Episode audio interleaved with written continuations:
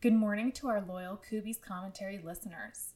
We have some exciting news. This week, North Star is debuting the NS Invest cast. This new show is our full podcast with monthly episodes on topics like strategy, how to get your children interested in the markets, investment models, and many other relevant topics, all with the lens of small cap value investing. Our first episode on the subject of tomorrow's election and its implications has been released. Currently, you can find our show on Spotify or our website, but we will soon be available on all podcast platforms. Please subscribe to the NS Investcast to hear more from North Star. We look forward to sharing our insights. Now, please enjoy this week's episode of Kuby's Commentary.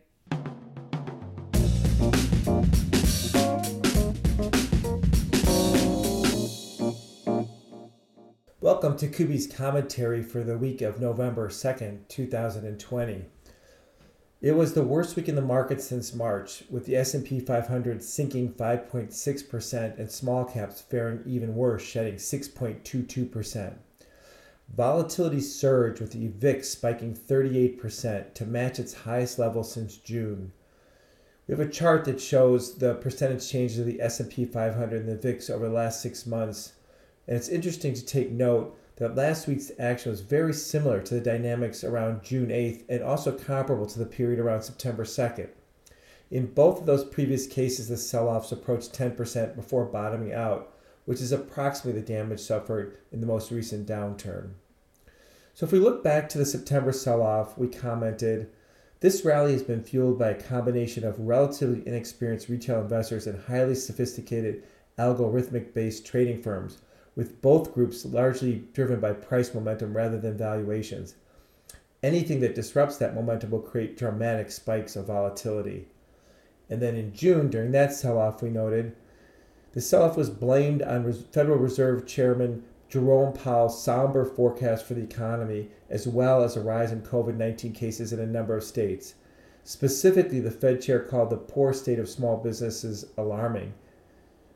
In my opinion, it was more likely just traders taking their profits after the rally got, rally got overextended. Well, the song remains the same, with the lack of the stimulus bill and the hotly contested election adding to the tension on Wall Street. The yield on the 10 year Treasury inched up two basis points to 0.86%, reaching its highest level since the early June vol- volatility spike, and gold fell 1.3% while the dollar gained 0.9%. Crude oil was the biggest loser, shedding 10.2%. So every week we've been commenting on the uh, progress in the stimulus talks.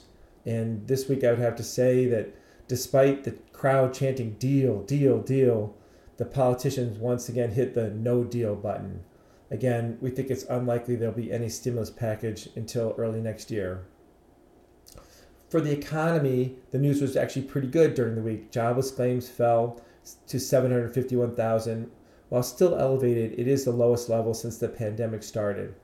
Third quarter GDP grew at an annual rate of 33.1%, rebounding dramatically from the historic downturn in the second quarter. Personal income grew at 0.9% and personal spending rose 1.4% in September. The University of Michigan Sentiment Index for October showed slightly higher optimism for future expectations, coupled with a modest decline in the current economic conditions. Earnings season continued. It was very busy last week, and I would say that during the first six innings, to use a baseball analogy, of the third quarter earnings game, companies have handily covered the line, as a record 86% have reported actual earnings above estimates. In aggregate, these companies are reporting earnings that are 19.3% above estimates, which is the second largest earnings surprise percentage reported by the index since FactSet began tracking this metric, and that was in 2008 uh, when they started tracking it, trailing only the 23.1% earnings surprise recorded just in the previous quarter. The S&P 500 is now on track to report a year-over-year decline of earnings of 9.8%, which is compared to a year-over-year decline of earnings of 16.6% expected as of last week, and a year-over-year decline in earnings of 21.1%, which was expected at the end of the third quarter. So clearly, the earnings picture has brightened, although it's still pretty dark. Speaking of dark, it's really bad for COVID 19 and will likely get worse over the next few months as winter is coming. Daily deaths have been around 1,000 and new cases topped 100,000 on Thursday. The message seems clear from the experts that you can't rush the science, and therefore the earliest we can probably reasonably expect widespread distribution of a vaccine would be mid 2021. So please wear a mask and practice appropriate social distancing. Coming up next week, it'll be another busy one for corporate earnings with 183 S&P 500 companies scheduled to report results for the third quarter.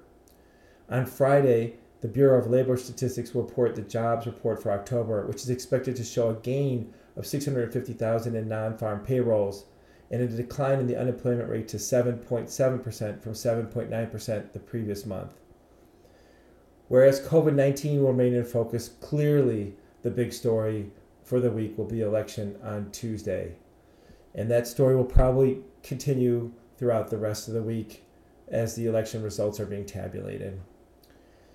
It was a very tough week uh, for our stocks on the move. We actually had 15 stocks that declined double digits and none that gained uh, double digits. Uh, the worst performer was 1 800 Flowers, which dropped 21.8%, despite reporting quite good earnings. Well, thanks for listening. It'll be an interesting week coming up, and I look forward to talking to you again when it's all over next week.